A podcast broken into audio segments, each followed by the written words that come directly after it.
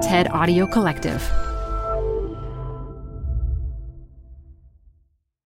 This episode is brought to you by Progressive. Are you driving your car or doing laundry right now? Podcasts go best when they're bundled with another activity. Like Progressive home and auto policies, they're best when they're bundled too. Having these two policies together makes insurance easier and could help you save. Customers who save by switching their home and car insurance to Progressive save nearly $800 on average. Quote a home and car bundle today at progressive.com. Progressive Casualty Insurance Company and Affiliates. National average 12 month savings of $793 by new customers surveyed who saved with Progressive between June 2021 and May 2022. Potential savings will vary. Canva presents stories to keep you up at night. It was an ordinary workday until The Singapore presentation is at 3 a.m. the office was shocked. That's when we sleep. Maya made it less scary with Canva. I'll just record my presentation so Singapore can watch it anytime. Record and present anytime with Canva presentations at canva.com. Designed for work.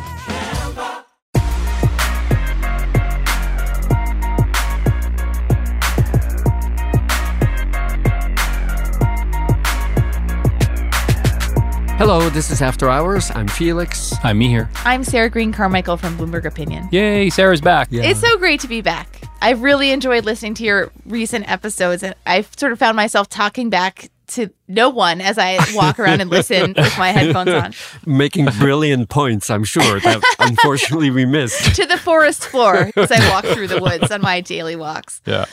How have you guys been? Have you managed to get to the end of the year feeling like you set out to accomplish what you wanted to in 2022?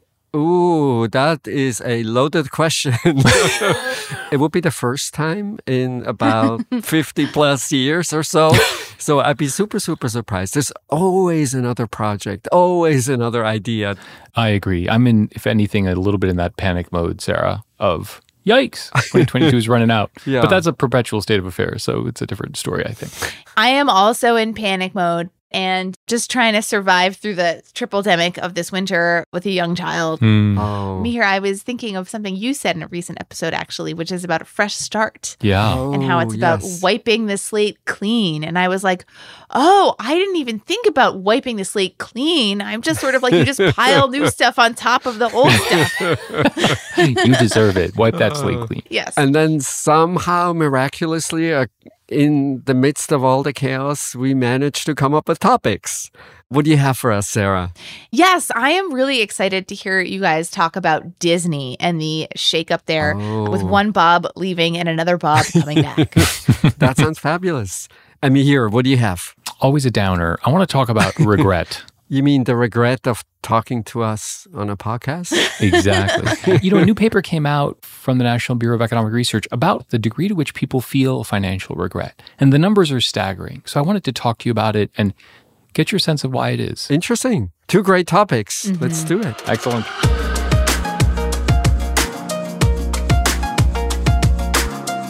So, Sarah, Disney, the story of the two Bobs.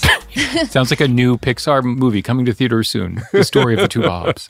there is a lot of drama here because just a few months ago, the previous Bob, Bob Chapek, had his contract renewed by Disney and now he's out and his predecessor, Bob Iger, is back. And I have been very curious to know what this means for Disney. Hmm. So, perhaps the first surprising thing is how Bob Chapek didn't really have a chance to do much of what he might have set out to do. So, he wasn't in the job all that long. For about 11 months of the two years, he had Bob Iger as the executive chairman, which cannot have been easy to start as a CEO at a time when the legend is still in the house. And then, of course, the pandemic hit, and the core of his expertise and knowledge, which is in parks, didn't really play that much because the parks weren't open. So I have to say, even though maybe you could be critical about some of the decisions that they made, I was actually not surprised to see the contract renewed. And I interpreted it as saying, look, The macro environment is challenging. COVID was challenging. And now we probably get to see what kind of a CEO he really is and what he really wants to do because there's a little more wiggle room. And then to see him gone basically at the time when he can do the things he wanted to do, I have to say it's surprising and also a little disappointing. Yeah, I'm kind of with you, Felix. As you point out, he barely had a chance. And oh, by the way, streaming landscape changes completely, and the valuation of Netflix changes completely, and the Yeah. whole promise of what people thought Disney could be changes completely for reasons not really under his control. But moreover, the reason I really hate this story, Sarah, is it's a reminder of the cult of the CEO. Oh. The CEO is savior. Bob Iger is going to come back. Everything gets better. The stock pops 10%. As you said, Felix, he stayed on as chairman and he kind of undercut the CEO, Chapek, pretty badly during that time. Yeah. By the way, the only way to really judge a CEO is by how their successor does. And this is an Iger pick. Mm-hmm. And moreover, the Iger mystique is completely a mystery to me. he was CEO for 16 years. For the last five or six years of that time, the stock was completely flat. He massively overpaid for Fox and potentially Marvel. He loaded up the company with $60 billion of debt, which meant that during the pandemic, they had to cut their dividend to zero. And more generally, the problems they face are exactly the problems that he created. So I know I'm being super harsh, but the point is to counter this notion that there are these CEO saviors, so called boomerang CEOs, who come back and then want to save the company. And he acts as if the problems were not his making and they were somehow Chapek's. So I confess, there's so many dimensions of this story, Sarah, that I find really annoying. Yes. Well, I think that you're right when you say that a lot of these problems are of his own making. His biggest job in the end was to find someone to replace him successfully, and he failed at that, and that's why he's back. Hmm. and we've seen that at other companies. You know, Howard Schultz has returned to Starbucks twice. A.G. Lafley went back to P&G. Michael Dell went back to Dell. Why is it so hard to replace these sort of iconic CEOs?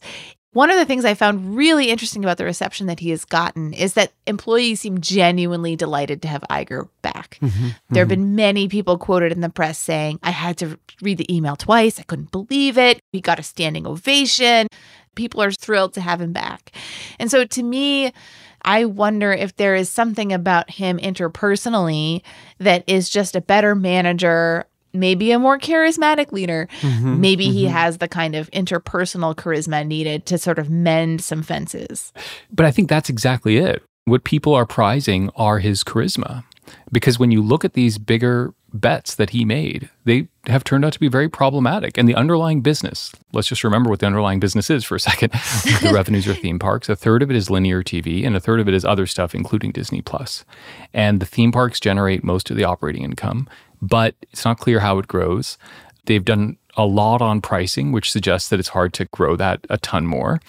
The linear stuff, which is ESPN and ABC, mm-hmm. obviously is struggling. That's the portfolio Iger built. And he bought at the top of the market. Mm-hmm. And so charisma ends up eclipsing.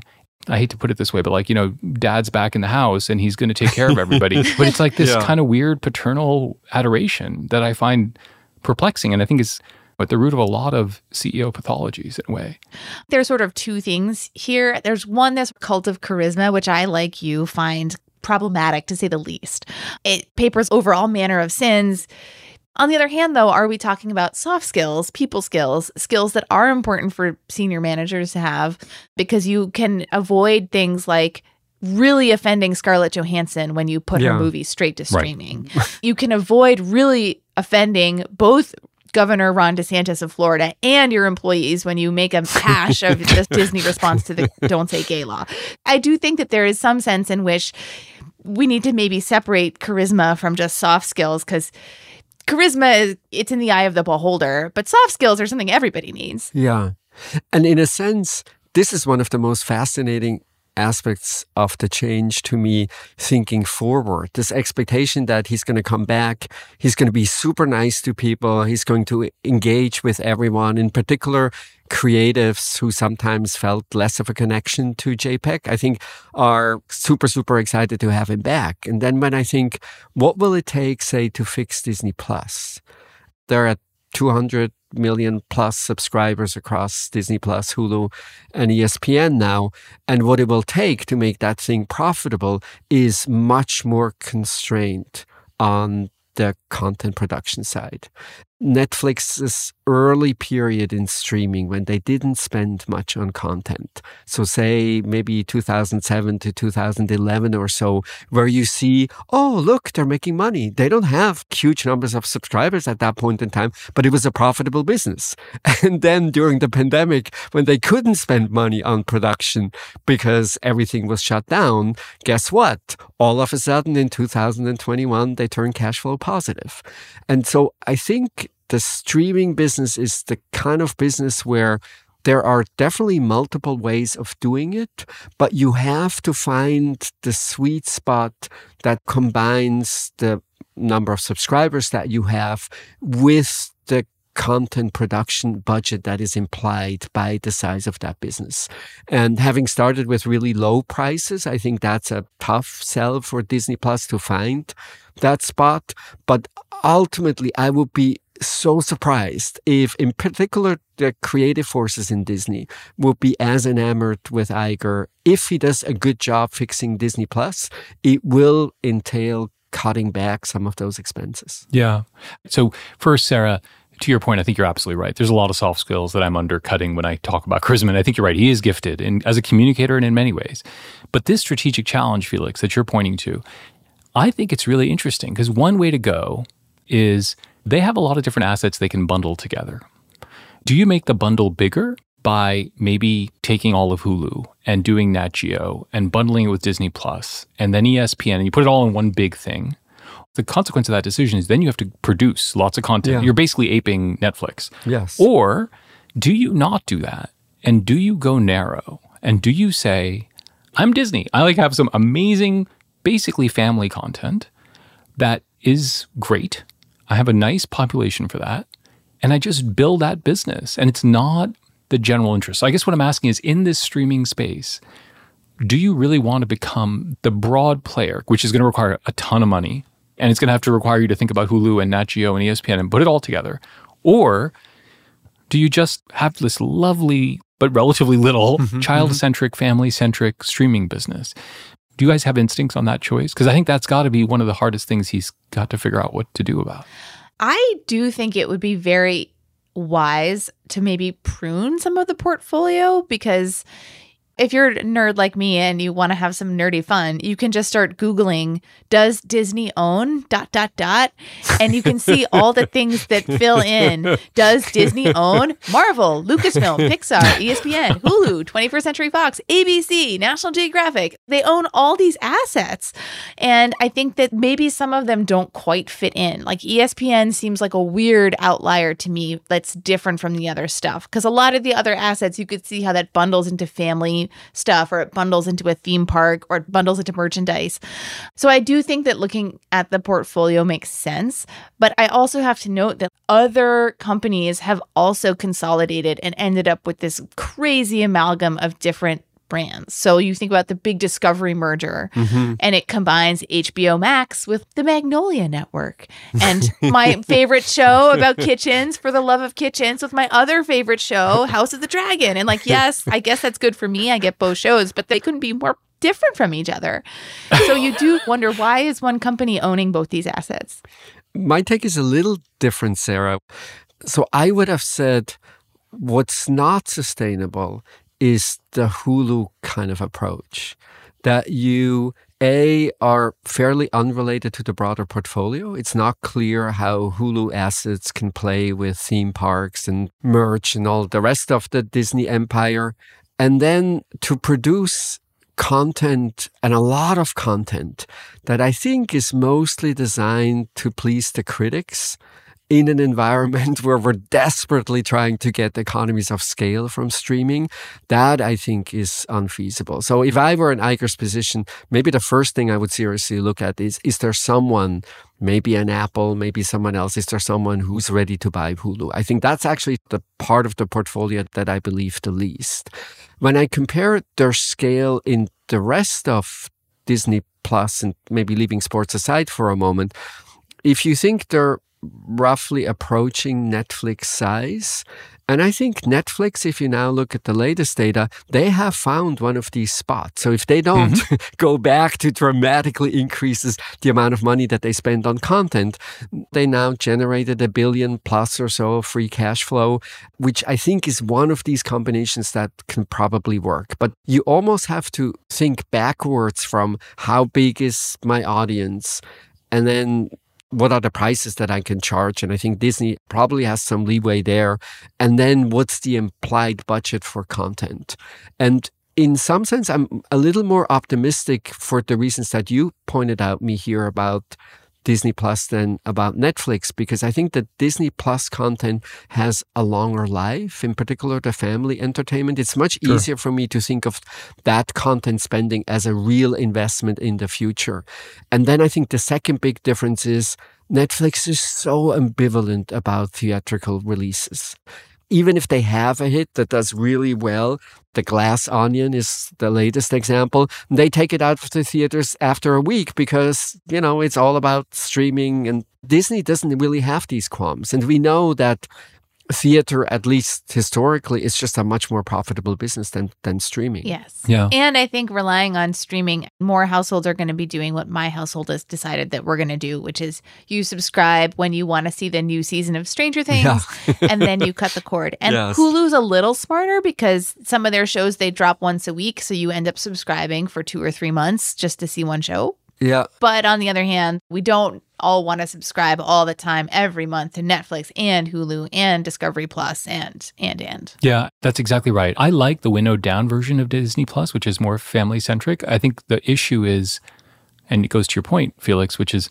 then you better continue to produce great content in that vein. Mm-hmm. And the other problem we haven't talked about is their recent releases, Lightyear and Strange World, have not done well. Mm-hmm. And so you have to get that creative machinery going because when you create that franchise, and you don't need one every year. If you get that right once, it's amazing. but that's the other question mm-hmm. that Iger has to face, which is do they have the ability to replicate that and continue to do that? What limits the profitability of entertainment much more generally, that it just seems to be close to impossible or at least very difficult to predict what is going to fly. Wakanda Forever is like this amazing success. And it's probably the same people who looked at Wakanda Forever looked at some of these shows that in the end flopped terribly. Yeah. You shouldn't think of entertainment in the end as an incredibly profitable business because the creative process is just too unpredictable to produce really great financial results all the time. Yeah. But there's never any shortage of people willing to fund it. That's, That's true, yes.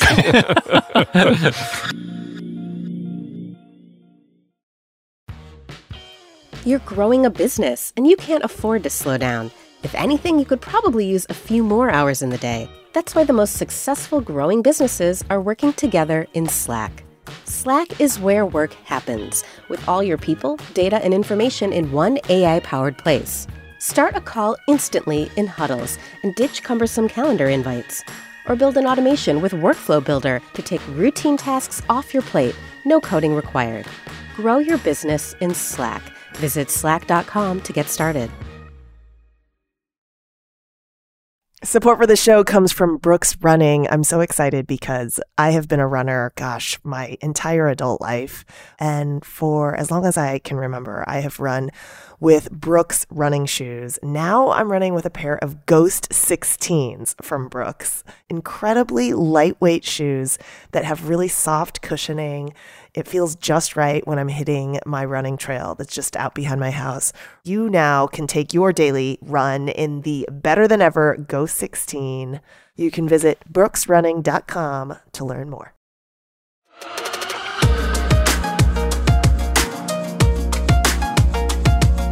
Okay, let's talk about regret. Regret is one of those feelings that I think is really problematic. I really want to try to avoid it in my life. And I think it's a very toxic feeling. And I was just really struck by this recent paper that came out that measured regret about financial issues in people's lives. And I thought the numbers were staggering. So I just wanted to share a couple of them with you. This is a survey of Americans who are slightly older, like 50 plus. So we know that 57% of people responding regret not having saved more. 40% regret not actually getting long term care insurance. 23% regret their decisions about Social Security, which is about when you take your benefits. 33% regret not having purchased an annuity, which is basically taking your wealth and making it into a lifetime income stream.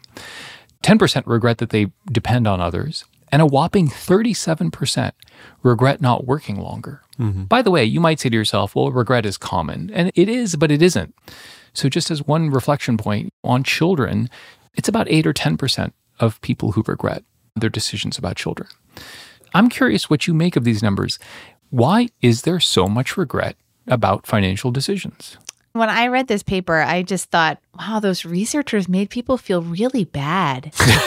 But they felt bad already, Sarah. They polled about regret before, and then they made them feel worse by By telling them yes. telling them their mortality rate. Actually, you're going to live 20 years longer. And so you should have saved even more. I think that for me, on the one hand, yes, some regret makes rational sense because we know that, for example, half of Americans have saved nothing for retirement. Mm-hmm. So, to the extent that they could have saved and didn't, they should regret that. I think, though, many people haven't saved because they felt like they couldn't afford to. It was too hard to put money aside for the long term because they're just living paycheck to paycheck. So, I don't know. I feel like regret as a feeling. The implication is that we could have taken an action and we didn't Yeah. when I sort of hear about these sorts of financial regrets, I think, well, how much was that under your control anyway? Hmm. I had similar feelings, Sarah. I was wondering about when you're older and you say, Oh, I wish I would have saved more. Is that something that mostly has to do with the moment when we ask people? So they're thinking about, would it be nice to have more money? And I think probably the answer for many people is, yeah, it would actually be nice. But the consequence might have been that for most of your life, you would have driven a car that is five years older than the car that you actually drove, or you would have had one bedroom less than you actually had. And somehow, what I'm just not really sure about is people, when they say, I wish I would have saved more, are they really thinking about, in retrospect, I wish I didn't have that second bedroom. I wish I didn't have a car that had a little screen that showed me what it looks like when I back up. Like all those kinds of things. Is that really what we're seeing here? Or is it more what we're seeing is sort of an expression of wishful thinking? I think it's a novel finding, and the numbers are kind of staggering. Mm-hmm. And maybe also because it confirms with some of my biases, which is A, I think there is an information problem, which I think people just dramatically underestimate what their needs are over time. That's the information problem highlighted in the paper. Do you really know how long you're going to live? And thinking about that problem is hard, and nobody wants to do it, so they avoid doing it. And then the second thing that I think people don't understand that going down in consumption is damn painful. So when they think about retirement, they don't really get the whole idea of consumption smoothing. Mm-hmm. That you really want to smooth consumption. Meaning, sort of consume always the same. Consume roughly the same and have it rise over time and then save when you're young so you can do that when you're old. I Okay. think what ends up happening to a lot of people is they end up at the last 20 years of their lives and they're anxious, at least judging by this data, mm-hmm. and they're struggling with the fact that their consumption levels have gone down. And that is a hard thing to do. And I think that is what is underneath all these numbers, which is people underestimating that once you consume at a level, it is so hard to go down from that consumption level. And it hurts and it's painful. And the mm-hmm. implication of that, of course, is that you should consume less when you're younger and always consume in a sustainable way. what makes me a little skeptical about the information explanation is say you're close to retirement and you know you don't have a ton of savings. And so your expectation is I'm probably going to live mostly off Social Security for the rest of my life, which is the one thing that many Americans have guaranteed. When I look at my Social Security statement, it does such a great job explaining that trade off. That little graph that they have, where you literally see if I retire with 62, I get a particular amount. And if I wait until 72, I get twice that amount. And they even have it in graphical form. Mm-hmm. If you're thinking about retiring and say you're 59 or 58 and you look at your social security statement, you have a pretty good sense of what it's going to be like for you. Right. If I was in charge of the Social Security Administration, they would tell me, figure out a better way to provide information. I think I will come up completely blank.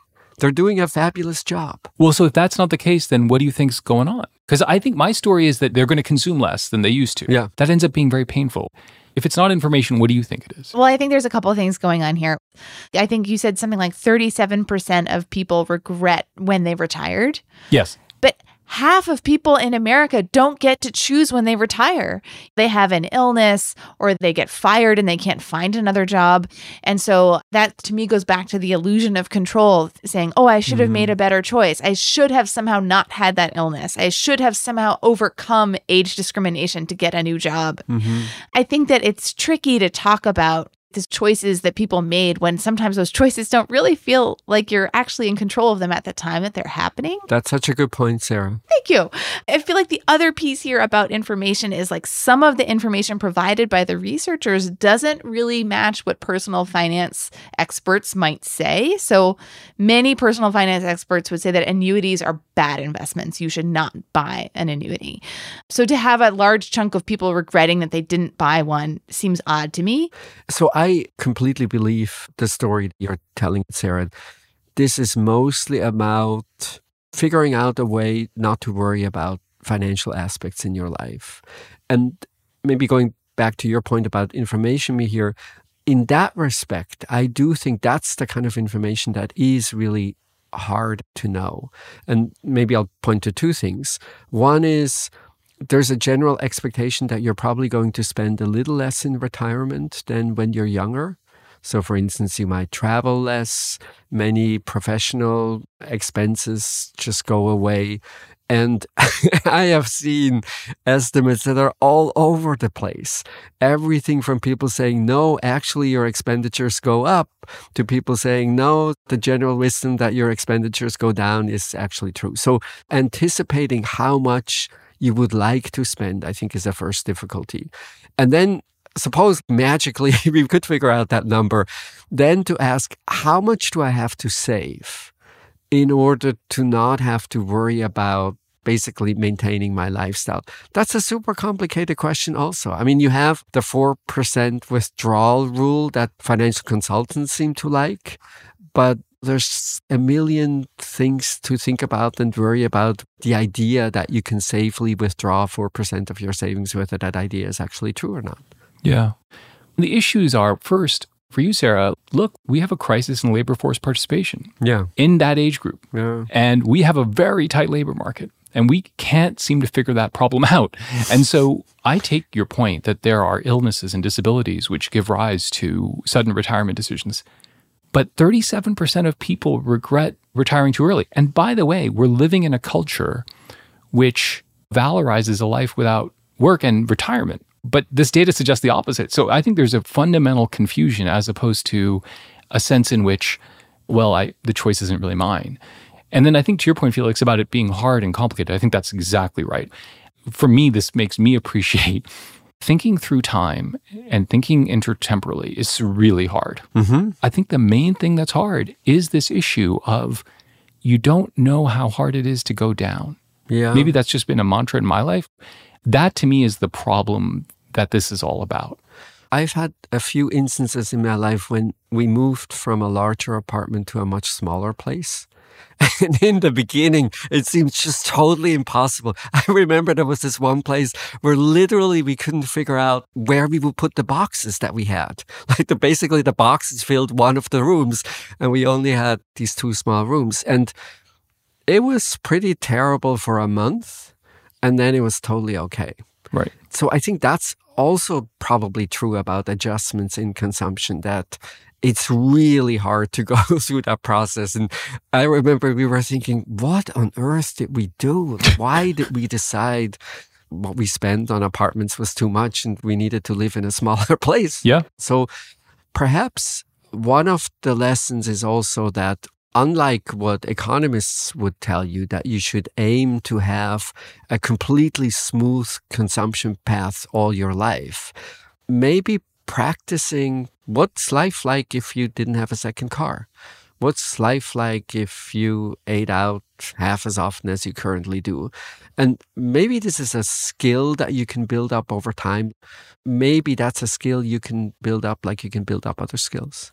I find this study also really poignant because it's painful to think about so many people filled with regret. So, Yeah. part of what I find myself doing here is trying to somehow tell those people, like, maybe it's not your fault. Mm-hmm. To some degree, we can probably all think of things that we spent money on that we shouldn't have, or short term gratification that oh, we sure. Yeah. prioritize instead of our long term plans. I remember a few years ago, one financial institution actually would let you upload a photo of yourself that they would age so that you could see yourself looking elderly to help you make better decisions. And it's surprisingly effective. Last year, I talked to Dan Pink about his book on regret, where he surveyed like 16,000 people about what they regret. While there were many people who had financial regrets, he said the vast majority of career regrets were from people who did not pursue their dream. There was no one saying, I really regret trying to be a painter and a fine artist. People weren't saying that, even if they were expressing regret that I wish I had saved more money or I wish I hadn't gone into debt. So I think that sometimes we want contradictory things, and Right. the result is regret. Mm-hmm. Yeah, I think that's a wonderful way to think about it. When I read this paper, it was really sad. Yeah. There's real poignancy to this. Yeah. I too agree that for folks who might feel themselves filled with regret, I think some self forgiveness and not feeling that regret is a good idea. At the same time, I think there's a cautionary tale in the numbers too. Mm-hmm. Regret is not a great thing to feel, and you probably shouldn't feel it if you feel it. But if you're anticipating that state of the world in the future, there may be some lessons there.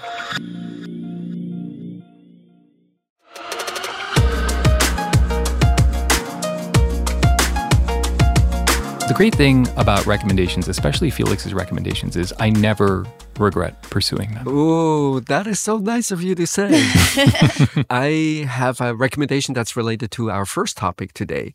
There are a number of financial analysts that cover the entertainment industry that are just really excellent. Like dig in the numbers, find out the patterns that many people have a hard time seeing. But one of my favorite sources of information is a website called the Entertainment Strategy Guy. Hmm. He only tells us that he's working for a major streaming company, but we don't know which one. Oh, I love it. And I think this person, like many of the great analysts, is really fabulous at taking the numbers at face value and then just trying to make sense of what you see in the numbers.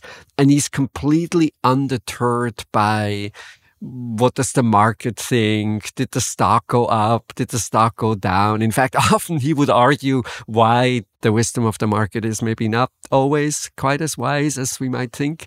And it's written in a light and entertaining way. You would love it Mihir because sometimes there's a little finance lesson in there somewhere. I'm all for which that. is really excellent. So if you're interested in entertainment, if you're looking for an easily accessible source of information, the entertainment strategy guy is your website. Uh-huh. And as always, we will post links to all our recommendation on our website, harvardafterhours.com. So if you ever miss a recommendation or you want more detail, everything that we have ever recommended in the life of the show, you can find it easily on our website. Great. Mihir, what do you have for us?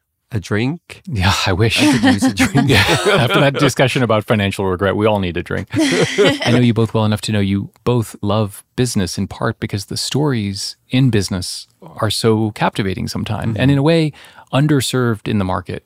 Those narratives are sometimes be really amazing. So there's a little startup called Project Brazen, which is founded by two guys, Tom Wright and Bradley Hope, who wrote the book on Jho Low. I don't know if you hmm. know Jho Low, but it's the Malaysian scandal, the MDB one, Goldman Sachs Yes. scandal.